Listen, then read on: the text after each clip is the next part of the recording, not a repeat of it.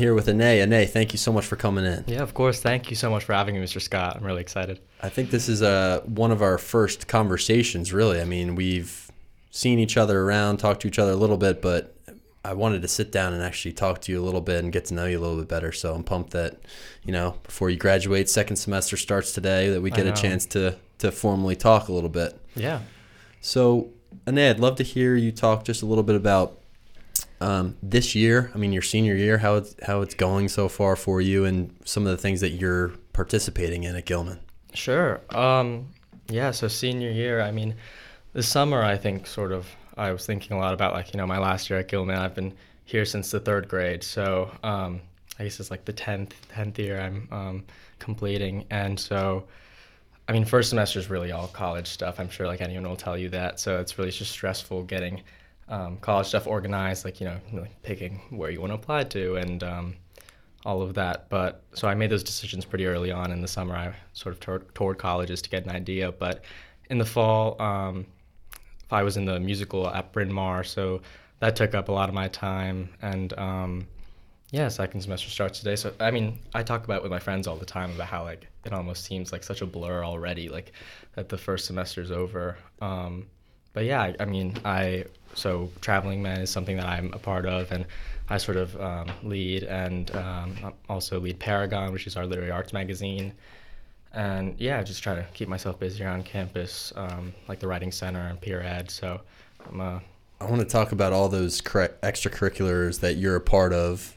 And your college, I guess, touring experience sure. and application experience, I think, will be good. Um, but maybe just more broadly, you, you know, you seem like the type of guy at Gilman as a senior that just makes things happen. You're involved in a lot of different things. You're super busy. Like, what's what skills do you think you have that maybe younger guys coming up need to adopt or can adopt to be, you know, you're a pretty successful guy here at Gilman. You got into a great school. It seems like, you know, I don't know you that well, but your grades are awesome. You, you're involved in a lot of different things. What's your secret sauce? How do you make it happen? Um, thank you, first of all. But um, I don't know. I've just always been really, I think organization is really like the most important thing, especially, and that can make the difference between someone, you know, who gets good grades or bad grades. It's just if you keep track of everything, um, um, when you need to do it, how you need to do it. Um, and I'm like, I'm not the most organized person I know, like I will admit that, but I just think if you try to be proactive about it um, and make a schedule, have things fit. But also, I think advice to the younger guys, I would say that um, you're never going to be like a part of these things later on when you want to be, you know, for college apps or whatever, just if you don't try it out in the first place. So, I mean, I would just encourage any underclassmen or younger guys to, when you come up to the high school or even the middle school, just start joining things, start being a part of things that you enjoy. Um, I know it's hard to say, like, don't like try to think about what everyone else is thinking, but um, that's a piece of advice which that I wish I had gotten sooner. So I would just start joining things, um, start being vocal. I mean, that's something that I had to sort of get used to too. I mean, like being a part of class discussions and everything, I think that's what really makes a difference to me when I'm looking at someone that I look up to. It's just like, how do they express themselves, articulate themselves, and mm-hmm. um, what do they do and how do they do it in a way that they enjoy? So, mm-hmm. I mean, that's always what sort of I've tried to do. And um, yeah, that's... So, so Traveling Men is one thing that you love to do, and you're a leader in that. Mm-hmm. In that, is it a club? I guess that organization. Um, I would say group, performing ensemble. I don't know. It's very, um, yeah, it's a, it's a sort of nondescript sort of thing, but we're very involved, as you know. How'd you how'd you get into singing? When did you first start singing? Um, I I guess my first like experience that I can remember with singing would be in lower school. So, like I said, I came to Gilman in the third grade. I have a like a very fond memory of my lower school experience here, and um, lower school ex- like ex- experience really um, introduced me to things that um, I pursue to this date. So with singing, um, Miss Simon, our lower school music teacher in the fourth grade, she told me to audition for Roland Park's upper school musical at the time, which is The Sound of Music. So they needed a bunch of little kids to play the the children in that show. And that was the first time where like someone pulled me aside and was like, hey, you know, you're good at this. You can maybe try something out with this. Um, and so I did that show. It was like such a good experience. And um, yeah, I've been sort of singing ever since in middle school. And I think the community here, like the music teachers, like Miz Incava, Miz Beckman, I think everyone, Mister Ford, um, it's just really, um, they're all really great and encourage you to keep going. So I kept going and um, auditioned for Traveling Men my freshman year. And um, yeah, this is my fourth final year. So I was just talking to Mister Ford. Are you guys doing a trip for spring break? Yeah, we're going to Portugal. Um, That's amazing. No, it's like, I think fifty-something kids with with the middle school and upper school combined. So um, it's wow. really exciting. Yeah. Wow. That's a lot. Mm-hmm. I went to Italy. Um, the last time we did this trip was like pre-COVID, all of that. So um, I was in the eighth grade when we did that trip. And um, yeah, I think it's just a special trip. It's the only trip at Gilman that sort of combines across divisions. And I remember like looking up to a bunch of older guys, Quinn Beagle. I don't know if you're around yep, that yep. graduating class. So Quinn Beagle, uh, Ben Levinson, Matt Martinez, like a bunch of upperclassmen that I sort of form relationships with. And then that's like the best part of the trip, I would say. Yeah. Yeah. It's super memorable. Um, I went on a trip to Italy my, I think, sophomore summer of college with my entire lacrosse team in college, fifty-five guys over there, or whatever it was, fifty guys. I mean, you create such close bonds and you're in a different country. Travel, I think traveling with other people in general just brings you closer to them yeah, because definitely. You see them in a new light. So where are you going to go in, in Portugal?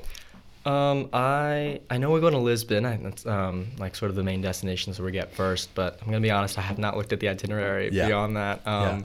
But I've known like Miz Beckman puts a lot of work into planning everything out. And we have a great tour company that um, sort of plans everything for us. But um, they really like uh, walking and sort of touring the city and getting a feel for like the history, the architecture, and um, that's definitely gonna be something I'm looking forward to. Do you know who you perform in front of? I mean, is the, they probably set a bunch of performances up? Yeah, I mean, I think we perform. I, I want to say like once a day, maybe once um, every other day. But um, I think it's just to the general public. Whoever like wants to come, they try to advertise it as much as they can. And then we, I think we're doing this thing with a choir in Portugal. Um, so we sort of sing with them, um, and that's always like a fun experience to sort of sing with other people from from Portugal. That's awesome. Yeah. Um, I've never been a part of a singing group.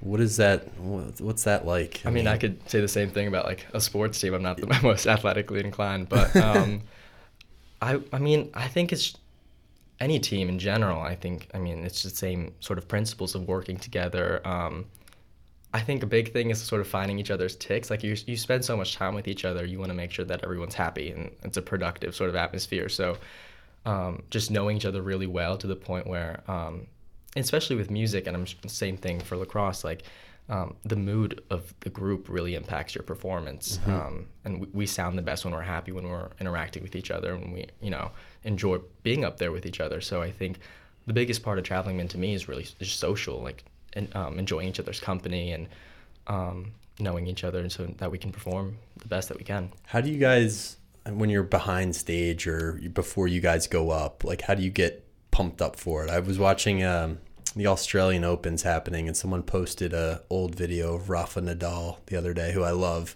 but they're like getting ready to come out onto the onto the court, and um, and the guy he was up against was just standing there. He looked super nervous.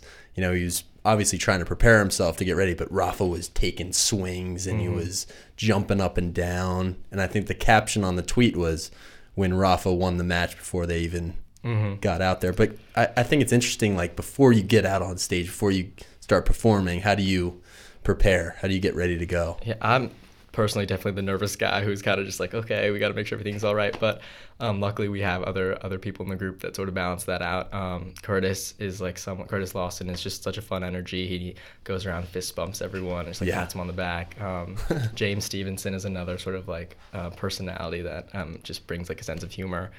So I think just talking to each other, making sure, I mean, like obviously make sure that we know everything, everything's good to go, but um, just making sure that we're not nervous. And I think the biggest thing, especially with what we've been working on this year, is just interacting on stage um, together, because not only is that going to make a better experience for us and make us sound better, but also we want to make sure that people watching like know that we are enjoying this. You know, we don't want to look miserable on stage.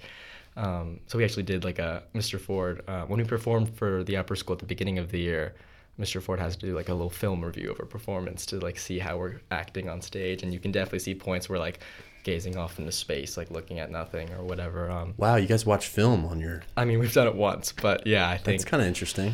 Yeah, I mean, it, well, it's a performance, and it, I mean, like anything else, you just want to make sure that um, you're performing. I think that's something that I forget, a lot of people forget. Um, you're so concerned with the sound, you're maybe not concerned with how you're appearing on stage. Mm-hmm.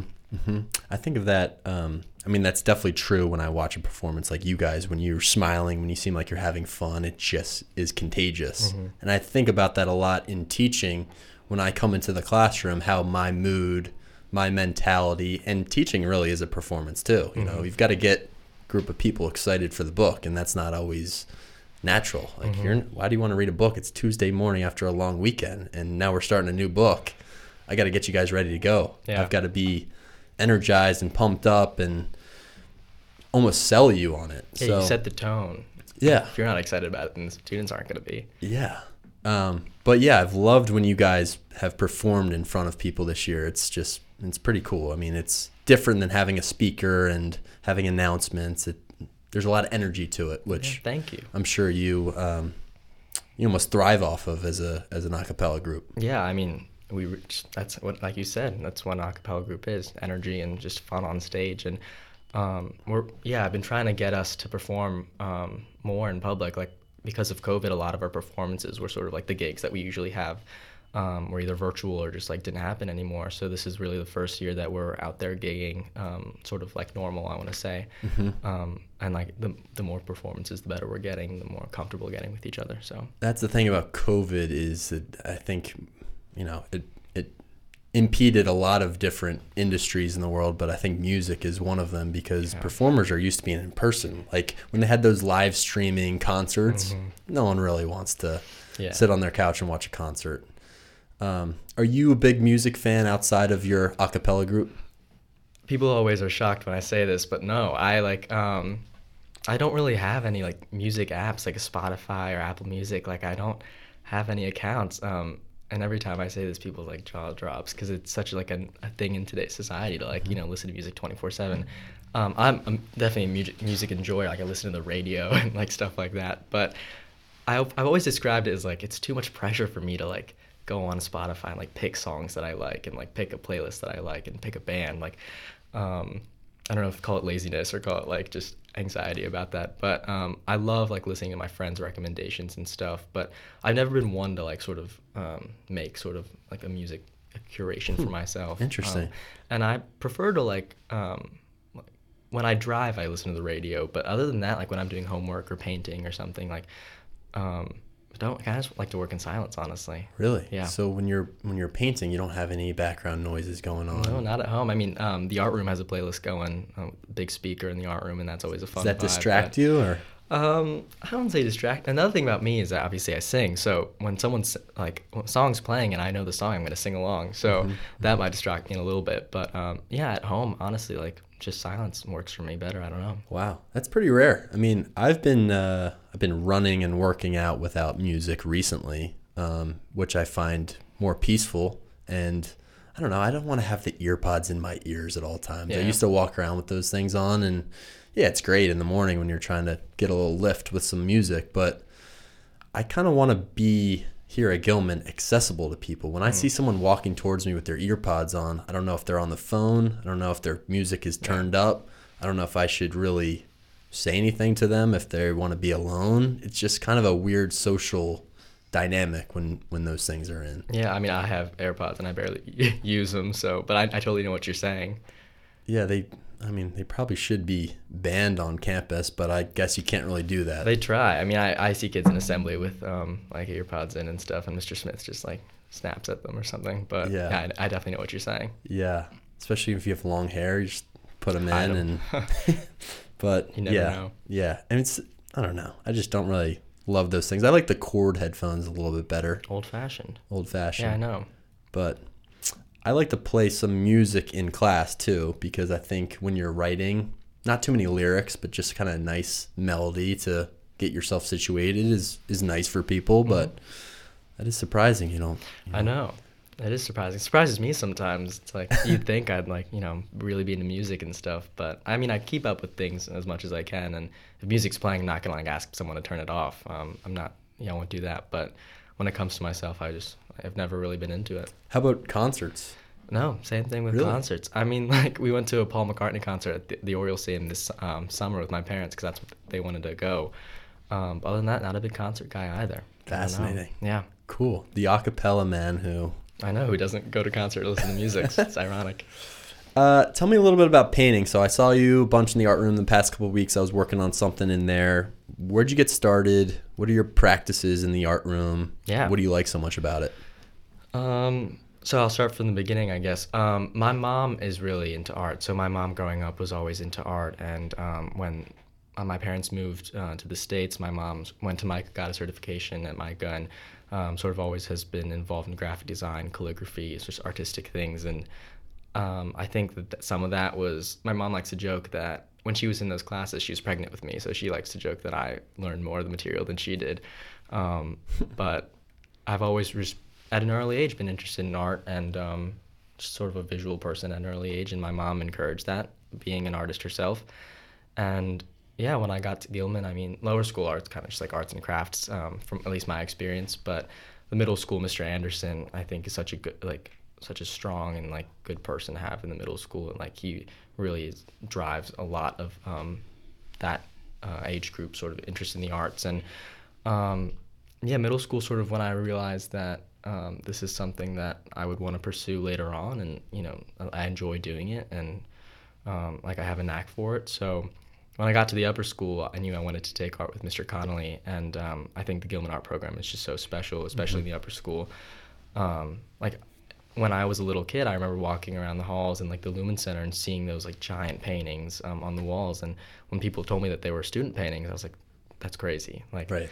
That's insane. Um, so I always knew that I wanted to have like a painting up there when I was like in the upper school. Like that was sort of my dream, walking through the, um, the halls as a little kid. But yeah, so I mean, the Gilman Art Program, I think, is just so special in the sense that it's it's tough. I think like that's the biggest thing about it. Um, you wouldn't necessarily think that like arts um, would be like a tough academic class, but it has been consistently like my toughest academic class um, in the upper school, because Mister Connolly's just, you know, he's not afraid to tell it how it is. And I think that's what makes um, artists in the art room really strong at Gilman, because mm-hmm. they know their weaknesses and they know sort of what to correct, because everyone's just so open with each other. And, and um, like even the friend dynamic, like um, my two best friends paint with me in the art room. So that has definitely like strengthened our friendship, just talking about each other's art. And I think it's just something, um, the room itself, I think it's just like a beautiful space to be in, like definitely the, the best room um, on campus, I would say. Mm-hmm. Um, but yeah, my process, I mean, I've always been interested in like portraiture and figure, so painting people. And that's sort of what I focused on last year for my A P portfolio, and sort of what I'm trying to continue with this year in terms of like a senior thesis. Um, just painting faces and painting people, I think, has always sort of come naturally to me. And Um, there's something interesting that I find about just observing another person in the space um, and capturing that mm-hmm. um, in an artistic medium. Now, do you take pictures of people in your life to paint, or how do you decide on your material? Yeah, so um, I either take pictures of people, or I look through sort of my camera roll, like pictures that I have um, of my friends, my family, um, sometimes strangers. Like sometimes that's um, freeing to just paint strangers, because there's no pressure that you don't know the person. That's true. Um, that's a good idea. Yeah. Because sometimes I used to be really into caricature mm. art and drawing people's faces. Mm-hmm. And I still am. I mean, I just haven't been drawing as much as I used to. But I, my nickname in college was Big Cat. So I had this Instagram page of Big Cat Caricatures, where okay. I draw my friends, people in my life, and I don't know, you show somebody their caricature, and if it's not flattering, or if it's not what they mm-hmm. think they look like, I like the I idea know, of drawing a go. stranger. Yeah, strangers are nice, because there's no, like you said, there's no pressure for it to like look like them or like whatever. You just practice the skills and um, get better without any sort of outside perception on it. Mm-hmm. So let me ask you about Carl Connolly's art program. And yeah, I don't really know. I've, I, I'm in there working every so often, but I don't really know what's a, it's like when you first walk in there as a freshman, and then you get to senior year, and it seems like he can really make a student kind of blossom over those four years in terms of their ability. Mm-hmm. Do you think that's true? Could you just walk into an art yeah. room as a freshman at Gilman, and by senior year, you know, if you stick with it, if you do the work, if you try hard, be a really good artist by the time you graduate? Um, I would say it's like half and half. I think, um, so freshman year, anyone can take art. Um, it's just an elective that you can sign up for. Um, and so we, I remember like our grade, I want to say we had like thirty, thirty-five kids across two sections our freshman year, which is now whittled down to six our senior year. Um, so that just tells you sort of like how much it um, really just gets less and less. But um, freshman year, it's really an introductory course to like the basics of drawing and basics um, of, Mister Connolly likes to describe it, art, as like the practice of seeing. So it's just, he's teaching you how to see in front of you and um, capture what you see um, on paper in front of you. So the first semester is really drawing, charcoal, still life studies from life. And the best way to learn um, art is like still life studies in front of you, like not starting with pictures. So he's big on drawing from life. Mm-hmm. Mm-hmm. Um, and then we do like a mini perspective unit. So learning just like the basics of perspective and like interiors and exteriors um, with rulers and like, pencils, like architecture almost. I need help with that. Oh yeah. It's, yeah. It was honestly one of my favorite units. Um, One, that we did freshman year, because I was like, I'm really like per, a precise sort of person, and you have to be really precise with all that. Um, so that was something I really enjoyed. And then um, second semester, you start painting. He starts you off with acrylic, and then you move pretty quickly to oil. And um, sophomore year is really just a revisitation of all those skills. You start drawing again, you start um, painting again, just making sure you remember um, everything you learned last year. And then um, junior year is really where you get the most creative freedom in terms of what you want to do, how you want to do it. Um, junior year, most people do an A P portfolio. Um, or it, it's not an A P class in terms of like Gilman's curriculum, but you can submit an A P portfolio um, based on your work that you've done junior year. You have like a concentration and a thesis. You write about it, um, what you want to do, how you want to do it. And then at the end of the year, you can submit that to the College Board. And the senior year, um, is sort of this sort of the same thing, and an evolution of like what you want to focus on and more freedom. You have the back studio space, of course. Um, but to answer your question, I think like Mister Connolly, what he does so well is, like I said, he's honest with you, and he creates this sort of environment of, um, not necessarily of like, you know, if you try it, you can do it, but like almost you have to try it. You have to sort of put in the effort. You have to be punctual with your homework assignments. You have to, um, really pay attention in class. He's a big no-no on um, earbuds in class too. Mm-hmm. Um, but I think just freshman year really dwindles down, because people who realize that oh, oh, art's not an easy class, like I did this class to get an easy A or whatever, like they realize that that's not the case. And so um, the numbers definitely cut from there. But I would say people that stick with it are the ones that enjoy it. Maybe not necessarily, like you said, you don't have to be like an amazing artist and start off. Mister Connolly will get you there. He'll develop those skills for you, but it's really on you to um, sort of express that this is something you're willing to put work into, because it's a big time commitment too. I mean, yeah, that's what I was thinking. Like on top of all your other classes, you can devote as much time as humanly possible to art. Yeah, exactly. And we have two homework. So the way the homeworks work is we have two um, submissions due every two weeks. So a classwork simultaneously with a homework. And so Um, you're making two paintings every two weeks. It adds up, and like definitely, like you said, you can work for hours and hours. Like there's no really end point um, to a painting or something like that. So um, a lot of people realize that the workload's like a lot, um, and so that's a reason that they drop. Or another thing is you have to maintain a certain grade to keep going. So you have to have a ninety or above in the class. Oh, yeah, wow. Yeah. So that's another. If you have thing. a B, you're you're done. Yeah. Wow, I it's, didn't know that. It's harsh. I know. Cutthroat. Cutthroat. So do you have a workspace? Do you have a studio at your house that you do, do your homework? Yeah, luckily enough, my parents um, um, so set up this entire art studio in one of the rooms in our house. So I have like, it gets beautiful sunlight. I think it's really important to have nice light in there. Um, I have like a back wall with like a bunch of stuff tacked up and an easel and everything. Um, yeah, so I wow, spent a lot of my time cool. in there. Yeah, super cool. That's awesome. Um, so... Are there certain artists, and this might be a tough question, that you look to for inspiration? Because when I was painting the last couple of weeks, Mister Connolly was like, you've got to have some mm-hmm. reference artists. Reference yeah. artists to look at their brushwork and look at the details and how they see a landscape. I had never done a landscape before, and he was showing me, you know, some examples of that and, and giving me some artists. But when you do portraits, do you look for Um, certain artists to try to mimic?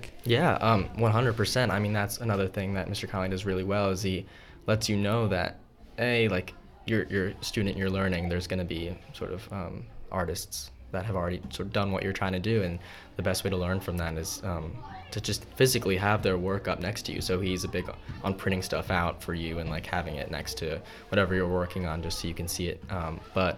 Yeah, every time I start a painting, I look online for references. Right now, um, I'm trying to base my work off of Um, there's this artist, Emilio Villabla. I don't know if I'm saying that right, um, but I just found him online and um, sort of really liked his work. Um, Mister Connolly is really good at suggesting artists yeah. and sort of past students of his. And um, so I'm sure you've gotten some Jeffrey Reed for your landscapes. Yep, yep, um, you saw that. Yeah, um, I know when I, I'm not a landscape guy personally, but um, when I sort of was trying landscapes and doing them, that was a big thing for me, especially with landscapes, just getting a sense of how brushwork works and like how the background looks compared to the foreground and what colors they use. And um yeah I think it's really important. And he I have a collection actually of little, so what he does every time he wants to give you a reference artist, he like rips a corner off like a page and like yep. Sharpies on it. um so I have like a bunch of those. I collect them in my room because I think it's really funny. yeah um, um so In the Hallway is your most recent work, right? Mm-hmm. Can you talk a little bit about the inspiration for, for that one and what that process was like for you painting that? Yeah, for sure. And maybe we'll put this image in. Oh, yeah, it'd be awesome. The video. Um, but so like I said, I've been trying to focus on portraiture this year. And um, I've been sort of like, I mean, personally, like I feel like nothing uh, before this painting that I had made was sort of gelling with me, or just like I feel like I was just painting to get these submissions done. Um, so winter break, I really took the time to reset, um, and I think that's really helpful, especially just like, you know, I was winter break, I started this painting, and I had sort of had a clear vision going in. But it's a self-portrait um, of me, but there's sort of like different um, angles of myself interspersed throughout there, and like sort of like a transparent effect going on. Um, and I think that was just something that I wanted to try, like the, the concept of... Um, like obscurity in a face, or just sort of the reference artists that I was looking at, um, all played with a sense of sort of distortion or, um, like I said, obscurity within like the features of the face. Or um, so I know that I want to sort of continue in that direction in terms of um, warping something or just playing with like how it looks. But um, this is also sort of like the one of the bigger canvases that I've worked on. Um, like I said, the art's a huge time commitment, so the bigger the painting, the more time it's going to be, and sometimes you just don't have enough time to work on bigger bigger canvases, but um, I knew I had the time, so I chose to work a, a little larger. And um, so that, I think, just allows you more freedom, honestly. Like, when it's small, you get so caught up in the details, but when it's bigger in front of you, you can take a step back and sort of not worry about how every little detail looks. And that's personally with me, like, my journey in art has been, I think, entirely about that. I've always been, like, super perfectionist and, like, need to, all the details need to be, like, one hundred percent accurate. Um, and that's, Mister Connolly's really helped me with sort of becoming looser and freer with like my work and like the way I paint it, because mm-hmm. um, I think the work emulates the process as well. Like if you're painting it like super up close and like just like scrutinizing every little detail, then that's going to come across in the painting, and it's going to have sort of devoid of life. It's not going to have that sort of energy that you have maybe when you're being looser. Mm-hmm. Um, so I tried to be a lot looser with this painting in terms of like colors next to each other and uh, the brush work. So hopefully if you you can see that a little up close. But yeah, I was actually thinking about that a lot when I was working on the landscape, because I was focusing a lot on the detail and the mm-hmm. color and getting the colors right, and getting I was t- painting some trees, getting the branches exactly right and the little needles coming out of the trees, and it was too minuscule. Mm-hmm. When I looked at Jeffrey Reed's work, he simply had brush strokes and that was it. That was yeah. the tree. And it looked great from a distance. Mm-hmm. So you, I think you also have to think when you're painting, and I could be wrong here, but you're painting very close to the canvas. When someone's looking at it, they're looking from yeah, know, exactly. at least ten, ten feet away. That's a big piece of advice Mister Connolly gives. It's like like every ten minutes or so, just step back from your work, step back at, um, at it from a perspective that a viewer is going to look at it from. Um, you're not going to be looking at, like you said, that closely, and people aren't going to have that same eye that you're going to have towards your own work. And Mister Connolly, like another thing, like you said, you can see the brush strokes. Mister Connolly's big on letting paint be paint. Like you have to sort of wrestle with the fact that what you're painting is, it's phys- the paint itself is a physical object. Like you can't magically turn a painting into like an image that you're trying to replicate. It's always going to be paint on a canvas. Mm-hmm. So the sort of sooner you embrace that fact, I think the more your work flourishes. Mm. Love it. So I'm still getting to know you a little bit, and I know art is a big passion for you, but maybe this question will help us get into some other areas of conversation, maybe outside of Gilman. But if you had a free Saturday, nothing on the schedule, I figure you'd spend some time painting in your studio. But what are some other things that you would do? Nothing to do.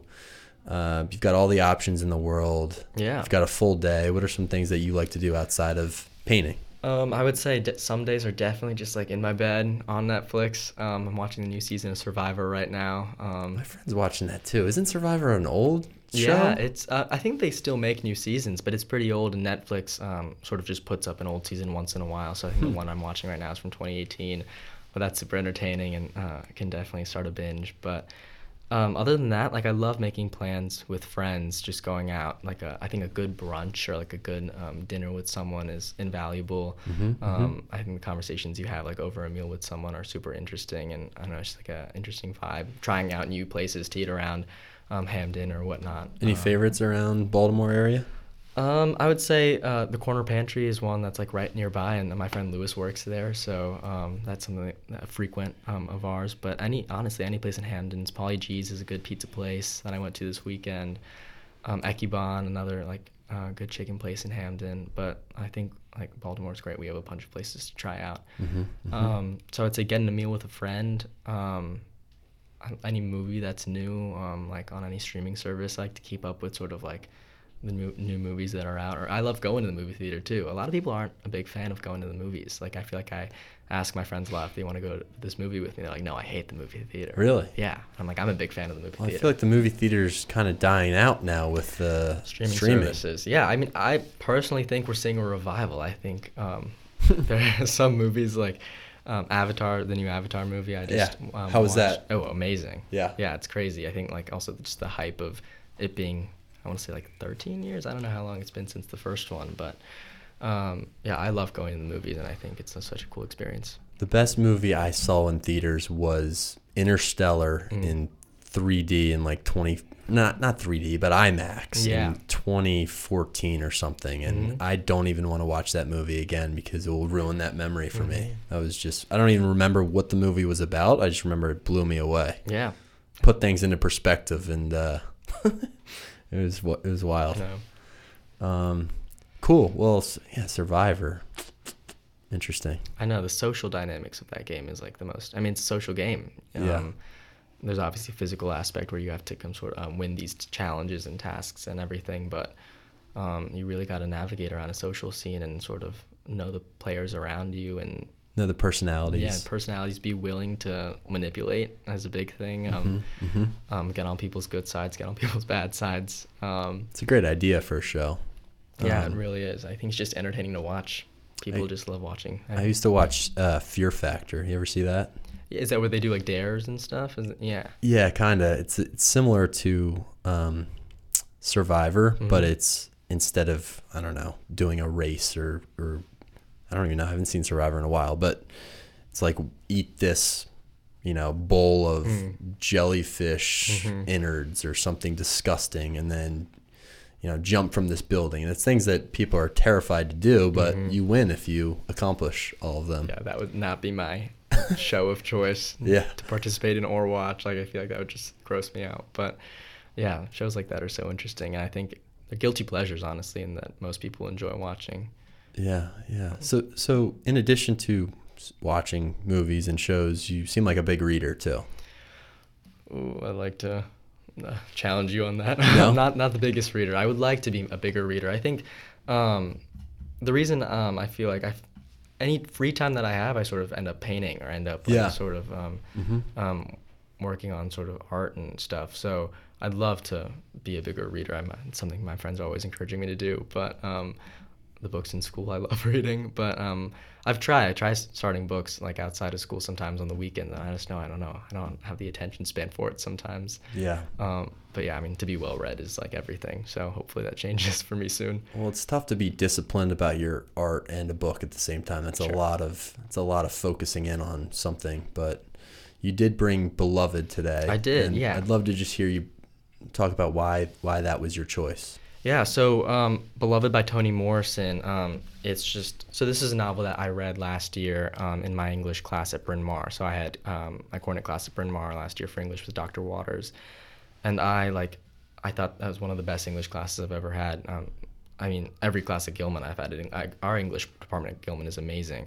Um, but just like that new experience at Bryn Mawr was really interesting to have. And I thought like, um, I got really lucky with a class that really gelled with each other and Um, vocal discussions and um, like people just shared like really complex thoughts, like stuff that I would never think about. So mm-hmm. that class experience was great for me. And it's part of the reason why I brought the book, not only because I think it's like just an amazing novel, uh, but it reminds me of sort of the discussions and stuff that we had in that class and um, how interesting they were. So Beloved by Toni Morrison, it's about um, protagonist is Setha. She um, is a slave that escapes, um, and they live in um, Ohio, but um, eighteen years after she escapes, she sort of still is grappling with the torments and like deep trauma of um, being enslaved.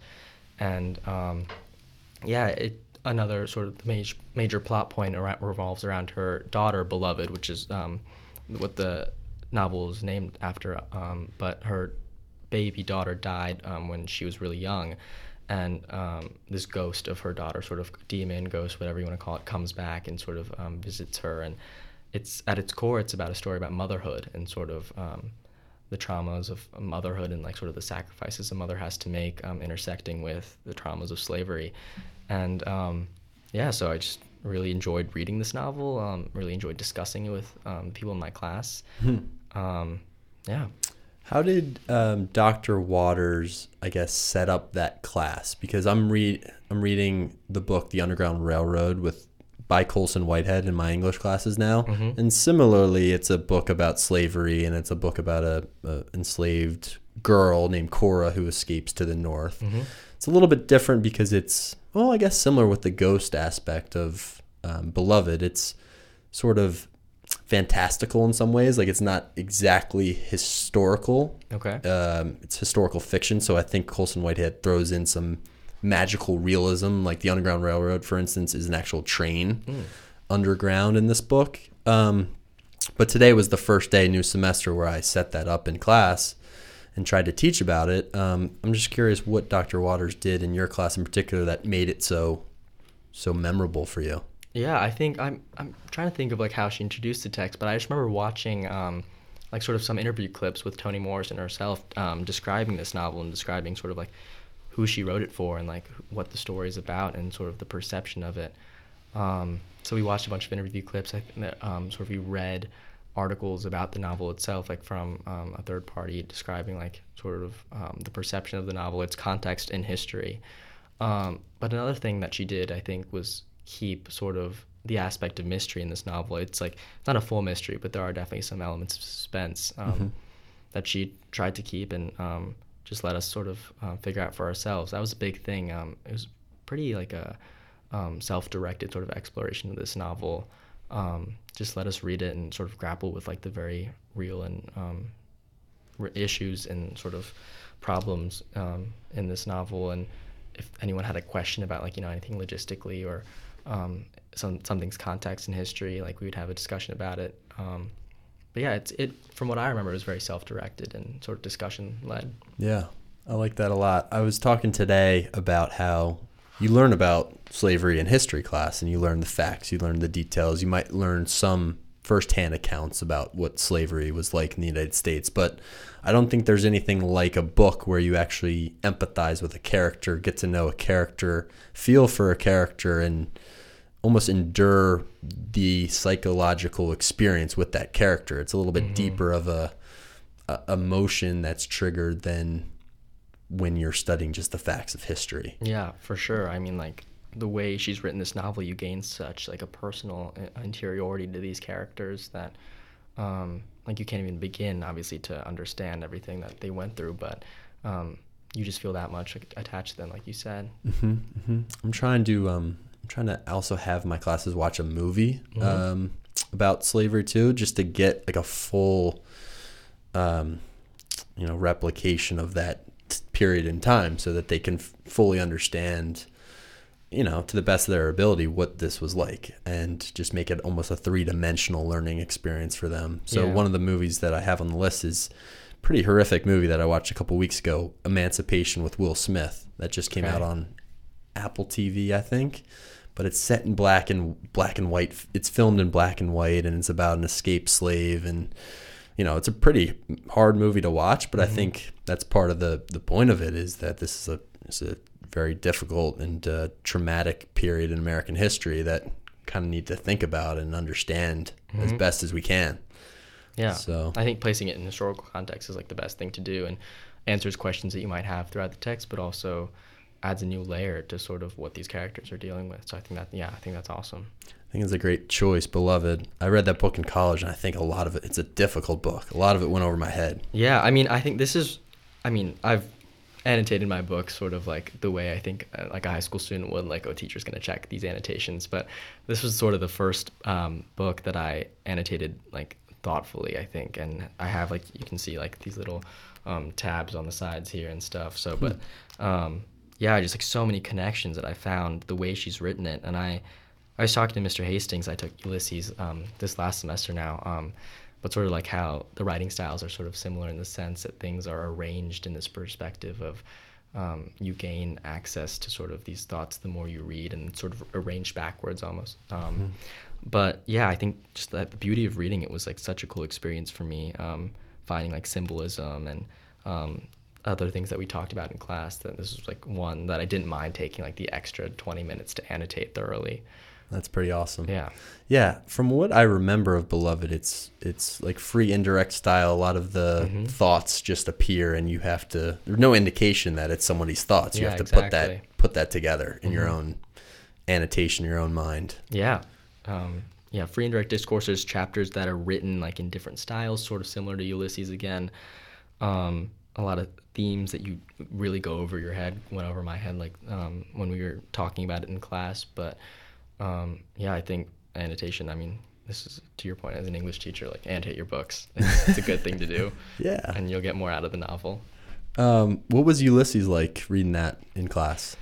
It was an experience for sure. I think I definitely gained like so much appreciation for the novel itself and sort of the making of the novel. The biggest, I think, thing that I enjoyed about that class was learning about how James Joyce wrote this novel, and sort of like everything that everything is so meticulously planned out. Like, and Mister Hastings showed us like schemas that, um, of like the itinerary of this day. So Ulysses takes place over one day, and I'm sure like Mister Hastings and you've talked about this, but everything is so like a timetable of every minute of every second of this day is planned out, where he's going to be, like who he's talking to, mm-hmm. um, keeping track of like I want to say like almost hundred char- hundreds characters.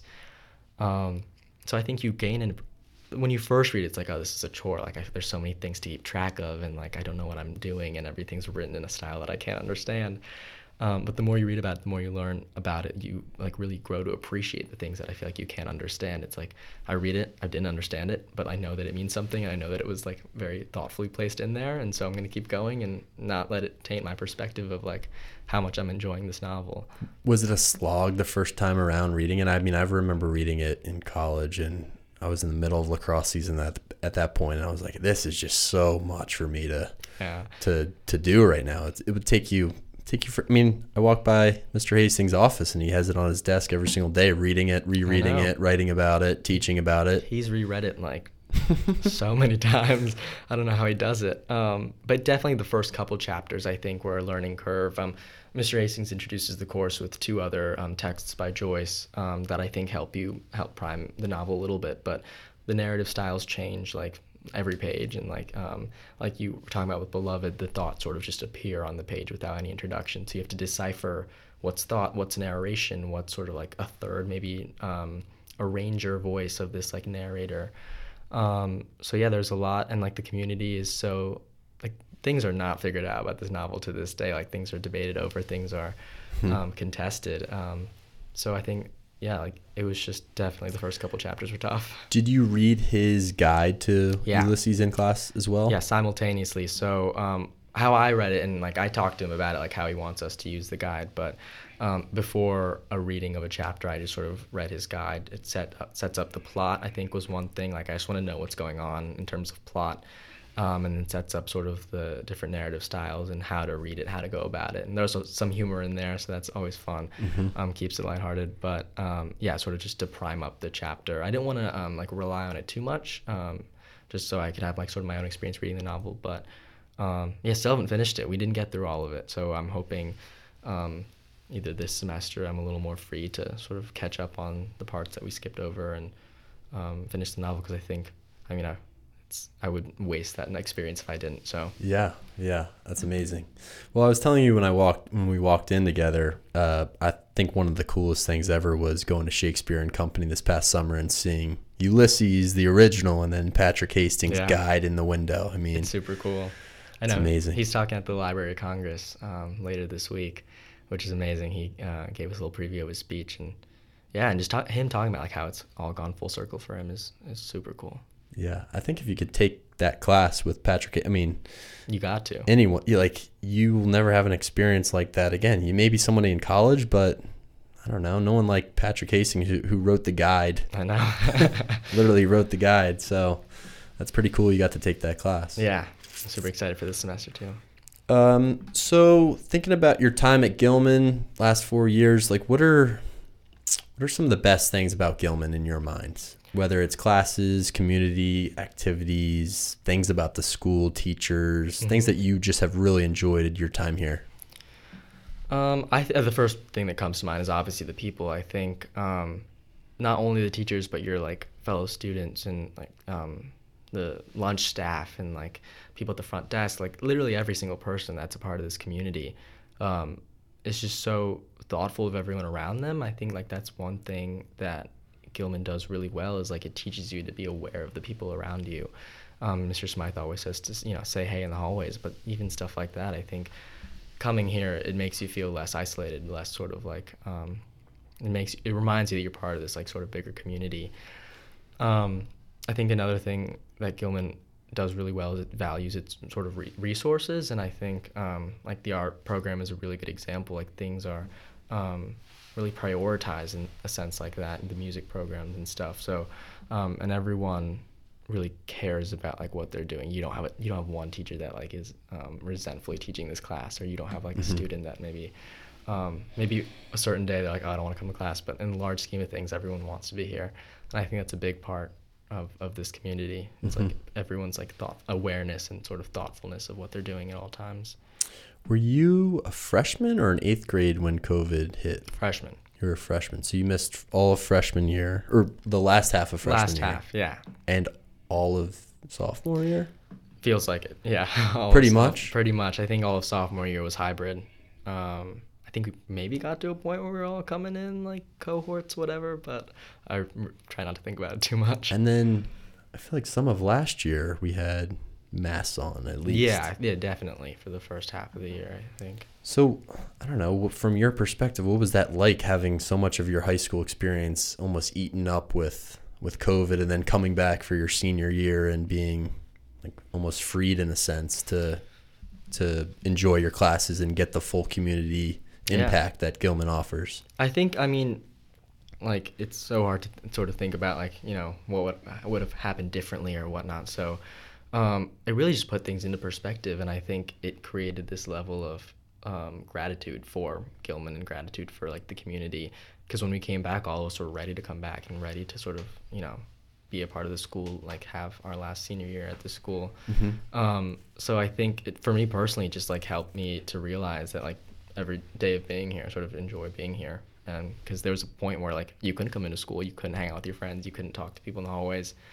Um, So I I feel like the little things like that are much more enjoyable and like, um, yeah, just put everything into perspective for me. Mm-hmm. Yeah. I mean, I remember the day that we heard that we weren't going to come back, and it was so shocking. It was very quick. We had just played a lacrosse game, and the athletic directors came out and said, yeah, you guys need to take all your stuff and go home. Go we don't home. know. Yeah. And then from there on, it was just like, I think that was March twenty-third or whatever, and mm-hmm. the rest of the year was shot. Yeah. We were in the middle of a musical fresh freshman year that was like um, in the midst of rehearsals and stuff, and we were like, oh yeah, you know, coming back after spring break, like we're gonna have a show, but yeah, it's right um, before spring break. Yeah, right before spring break. I think the twelfth. I want to say March twelfth.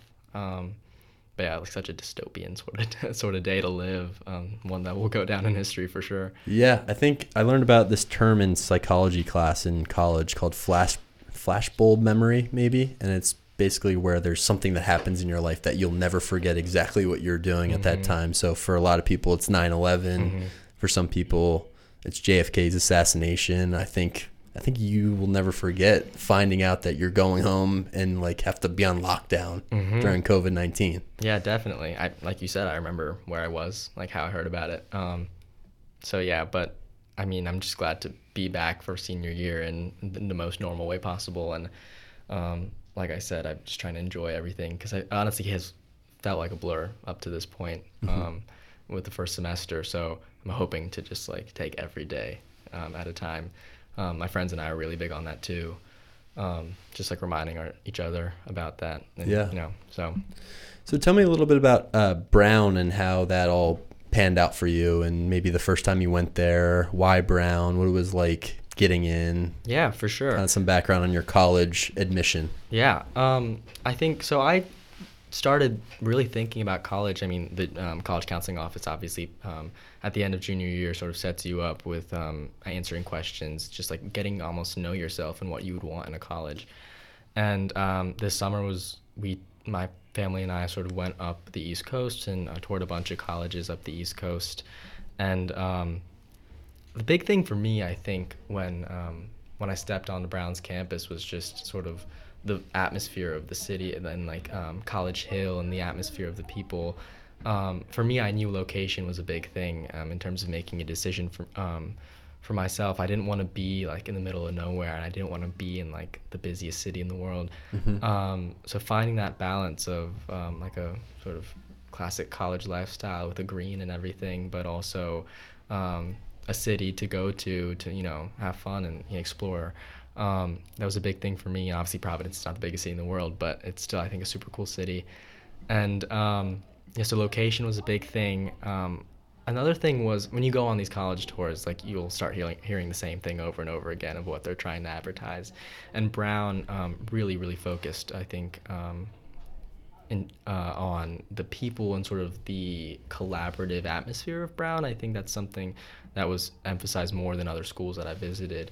Um, was how everyone here is works together for your success, and it's not competitive. Um, I mean, it is competitive, but it's not like um, everyone's out to get you. And I think that was one thing that um, struck with me and sort of reminded me of here, of Gilman. Like, um, I knew that's something that, uh, I mean, I've been going to school here for like ten years, so escaping the, the vibe of Gilman was something that was going to be hard for me. So mm-hmm. finding a place where I felt like the values of Gilman and sort of that atmosphere of people working together, people like enjoying each other's company um, was really big for me um, in looking for a school. And so um, I made the decision to apply early this fall. Um, and throughout that process, you know, Miz Ross is, was my college counselor. She was amazing. Um, and I also talked to Mac um, Nichols, who is at Brown right now um, and who I knew um, last year when he was a senior. So, and he was really helpful in explaining to me sort of Um, like workload and stuff like that. But also the one thing that he said that stuck out to me was he feels like he's going to a school full of superheroes um, hmm. because everyone's like so talented and like um, everyone um, really cares about like the thing that they're doing. And it's so cool to like meet new people and like meet everyone you meet is like super good at like what they do. Yeah. Um, yeah. So that was something that stuck out to me that I was like, oh, that sounds super cool. And that sounds like a place where I would enjoy being. Um, right.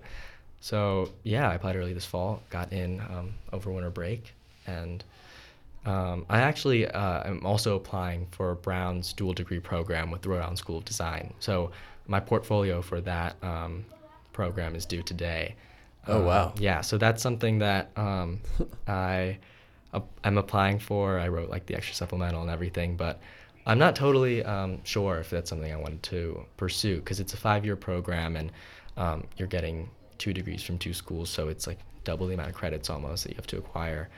Um, so I've been doing research about it. Um, I um, just now, trying to see if it's fit for me. Now, what what exactly is that program, and what would you focus on if you were admitted to it? Sure. Um, so it's a five-year program at both Brown and Rhode Island School of Design, R I S D. Their campuses are like practically on top of each other. R I S D is one of the best art schools in the country. Um, and you um, basically for the first year you live at R I S D, um, you sort of experience R I S D as a freshman as you as you would if you were just enrolled in R I S D. Second year you're at Brown, sort of sophomore at Brown, and um, the next three years are um, in between both schools, and you earn um, a B F A from R I S D and then um, a degree in anything from Brown. So the point of the program, and it's it's fifteen people a, a year, so they accept a little cohort of fifteen people okay. that are pa- a part of this program a year.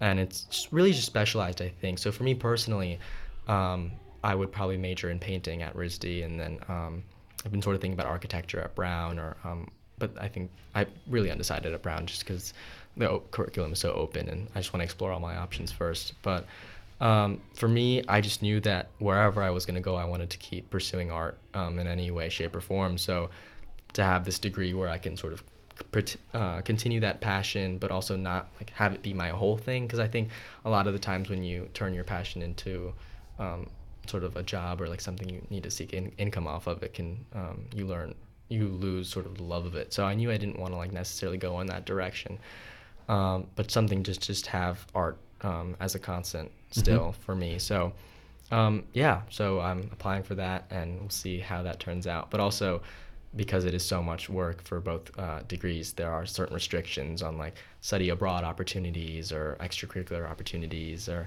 even just the social aspect of living on R I S D for the first year and not living yeah. on Brown, and yeah. vice versa. So I was I'm thinking that. weighing all the options out, um, talking to some people, and hopefully we you know make the right decision at the end of it. But it's a super cool opportunity that I wanted to pursue. Um, hmm. So that's awesome. So it seems like if you apply to this, if you put all your stuff in and you end up doing that, you're you're sort of going all in in some ways on painting and and that route, right? Yeah, I would say so. I mean, I've like as far as I've thought about like a possible career path in the future, I think architecture is definitely one that um, I've given the most thought to, just because it combines like a lot of the things that I think um, I enjoy doing, whether that's um, expressing myself cre- creatively um, through art, but also just the more logistical side of things. And right. um I've always enjoyed like a viewer of architecture, like Architectural Digest, and like going abroad mm. and like um, learning about the architecture, and um, so it's something that I've always gravitated towards learning about. So, um, and I think um, a degree in painting would just sort of help the creative foundations that you need for a career in architecture, and that's sort of what I talked about um, in my Why Brown essay. Um, there's just a bunch of things that I think go into architecture, especially like today. Um, sustainable architecture and um, learning about like the history of it, implementing that. Um, so, and Brown sort of obviously lets you explore all all bases and sort of covering um, the topics that I think are important um, in terms of like a f- career in architecture. So, it's the most thought I've given to a career option. I don't like to like. Yeah, it's tough of, to do that before you actually go to college. To yeah. P- but but if you're passionate about something, you know, I mean, I couldn't.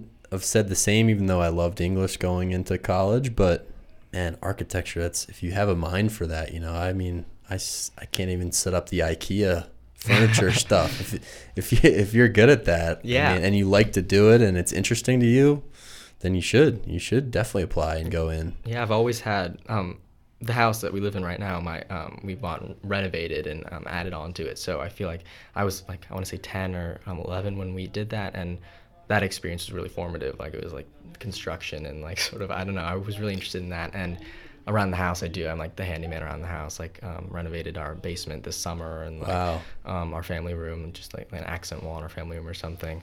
Um, so yeah, it's something that I enjoy doing. And like, I don't know, there's something like hands-on about it that I enjoy. Mm-hmm. Um, so yeah, we'll see, we'll see how it pans out. I mean, I'm not sort of um, committing myself to anything yet. Yeah, um, yeah. But, I'll give you a, instead of a book recommendation, a show recommendation that you probably have already seen on Netflix called Abstract. And it's a series of different, I guess, artistic skills that they, I guess, follow masters or, or, or really proficient professionals as they go about their day, I think. And there's one on design, there's one on painting, there's one on architecture. Um, so it's a it's a mini series on Netflix that I think you'd like called Abstract. Yeah, that'll be thank you. Yeah, I'll check that out. Yeah, um, I remember watching that. I have a friend who's really into architecture who's doing a program in Spain right now. Yeah, um, it's stuff like that. Like I mean, yeah, I think architecture affords you those opportunities of like travel and you know. Yeah, even if you can't go abroad through this program, as you said, you you will be able to for sure mm-hmm. at some point. So sounds pretty sounds pretty cool. Um, can I ask you about just your application process to colleges and writing the essays? I know you said that you wrote a little bit about architecture in this particular mm-hmm. one, but when you applied to Brown, what did you actually have to submit in terms of materials for application, and would you write your essay? Sure. Um, so I everything sort of through the Common Application. So um, Common App you is how you submit the applications for um, almost all the schools you're going to apply to. And so the Common App requires one um, personal statement essay, which is about six hundred fifty words, about a page and a little bit. Um, and that essay I started writing over the summer. That's really the big one that I think um, people tell you to get out of the way um, as soon as possible, um, just because um, sort of the one with, like, I guess the most pressure on, or the one you think of. So this summer I was just brainstorming ideas for that one, and I think the biggest piece of advice that I, th- I got and um, I would give to someone if starting the college application process is just to like have a notes app going of just like things that you think of and just write them down. Like you never know what's going to evolve into a really good idea.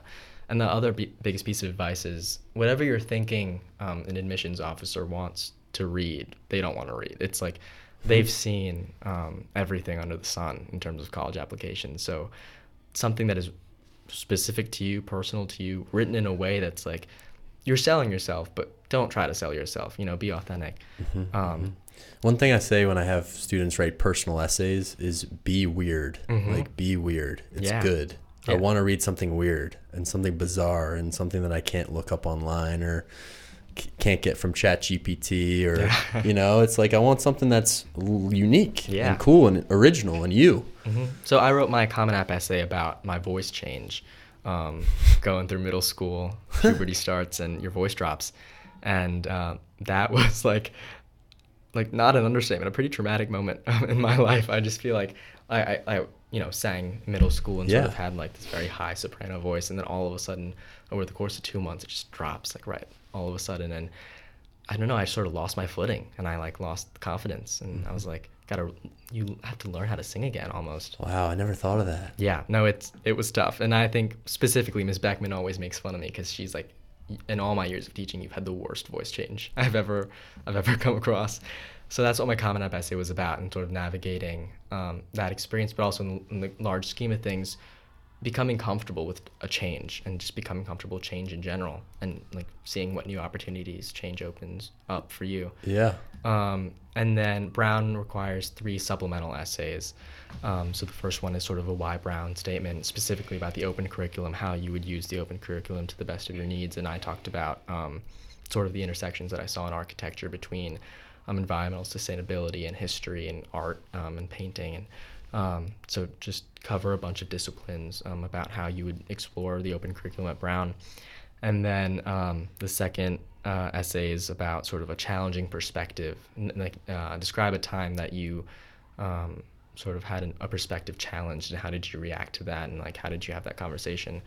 So I talked about um, an experience with my dad that I had, just a, a cultural difference um, between my parents, who are immigrants um, and grew up in India. Sort of um, sort of had a conversation about something, and um, that sort of conversation, how I reacted and how he reacted, how we had that. Um, hmm.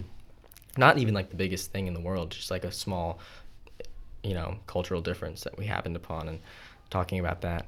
And then the third one is um, describe something, whether spectacular or mundane, describe something that brings you joy. So I talked about um, our front yard, our garden in our front yard that I chose to sort of like start um, a couple of years ago. Hmm. And like I, our family is so bad at like keeping things alive. Like we are the worst like plant family ever. Like a plant enters our house and it'll die probably in two weeks. Um, so our landscape, um, like our landscaping out front wasn't like the best. And so we're the corner house on our street too. And um, we live in Ruxton. So, you know, predominantly white neighborhood. I remember when we moved in, it was kind of like a, a thing, just like a brown family in this neighborhood um, that my dad and my parents in general just had to navigate. Um, and there was some backlash to that, which is crazy to think about. But um, so just talking about how I thought that if, you know, I made like our front garden look nice, it would sort of change that perception. But in the midst of it, finding joy in the process of that garden, and finding like joy in um, just like planting things, seeing them grow. Um, yeah. So that's those are the three essays that I wrote for Brown, and they're really short. I mean, the biggest t- difficulty, I think, is just making sure you fit everything in the word limit. And um, Mister Cheney, who is like like one of the like the most amazing people I know, he's like so awesome, and he works with me in Paragon. um, really helped me. I met with him a couple of times to just discuss writing these essays and discuss, like, you know, what he thinks of them. And um, like you said, like, be weird, like be tell those stories, show rather than tell, like paint a picture for them in their mind, mm-hmm. and cut the stuff that you don't need. Like there's a bunch of sentences that I had that were like, oh yeah, colleges are going to want to hear something like this, and they're just cut that, like you don't need it. Um, the more you are authentically sort of describing your experience, the more that they're going to see. And I think um, he also helped me in the sense that for my Common App essay, I was I think it's important to show a bunch of aspects of your personality. So just making a list of, like, you know, how I think about myself, sort of what I enjoy, and including those moments somehow throughout an essay, just so someone gets a full picture of you from beginning to end. Mm-hmm, mm-hmm. Um, so those meetings w- with him were invaluable, but I really loved the process of writing those essays. I mean, I hadn't didn't have to write like, you know, twenty or like thirty, some like some kids do. Yeah. Um, but because I don't know, I just like I really like writing, but it's never something that I've sort of thought about more than like I have to write this paper for school. Yeah. Um, so this was the, really the first time that I wrote about myself in a way that was like authentic and yeah. Yeah. Some in some ways, cutting it down to six hundred fifty words is Stuff. is even harder, more difficult than writing, you know, a twelve hundred word essay. It's mm-hmm. like you actually have to think about how this, if this matters or not, mm-hmm. to paint a picture of myself. Um, so that's awesome. Those sound like really cool essays. Um, Yeah, and I think the advice about keeping a notepad or keeping notes on your phone is just, it's great for a writer in general. It's yeah. like, you're not going to sit down at your keyboard at ten o'clock and write an essay. Mm-hmm. It just doesn't work like that. Or it's not going to be fun, you know? It's it's fun when you have an idea about yourself or an observation that you make in the moment, mm-hmm. and you preserve it somewhere. And I think this is kind of what I'm gathering about you a little bit with the annotations and doing this and, and posting Um, certain artists next to your work, is that that stuff all adds up and makes the creative process fun. Yeah, you know? uh, yeah. I mean, the little things, like especially in the creative process, um, about the the process itself. I mean, that's one of the biggest things that I've learned over the years is like the process matters so much more. I was really sort of um, like um, product oriented, I guess. Like the end product is sort of how I valued success, um, mm-hmm, mm-hmm. and that's like a biggest piece of advice that people just get in life throughout um, throughout life in general. So yeah, the process. I like finding joy in the process. Cool, man. Well, thank you very much for uh, your time today. It's an awesome conversation. It's great to get to know you a little bit more. Um, hope you enjoyed it. Hope it was fun for you. Yeah, totally. I'm um, so excited. I was looking forward to this for so long. Big I'm fan. Glad that we finally got you on, and uh, best of luck in semester two of your senior year. Thank you so much, Mister Scott. Thank you. Thank you.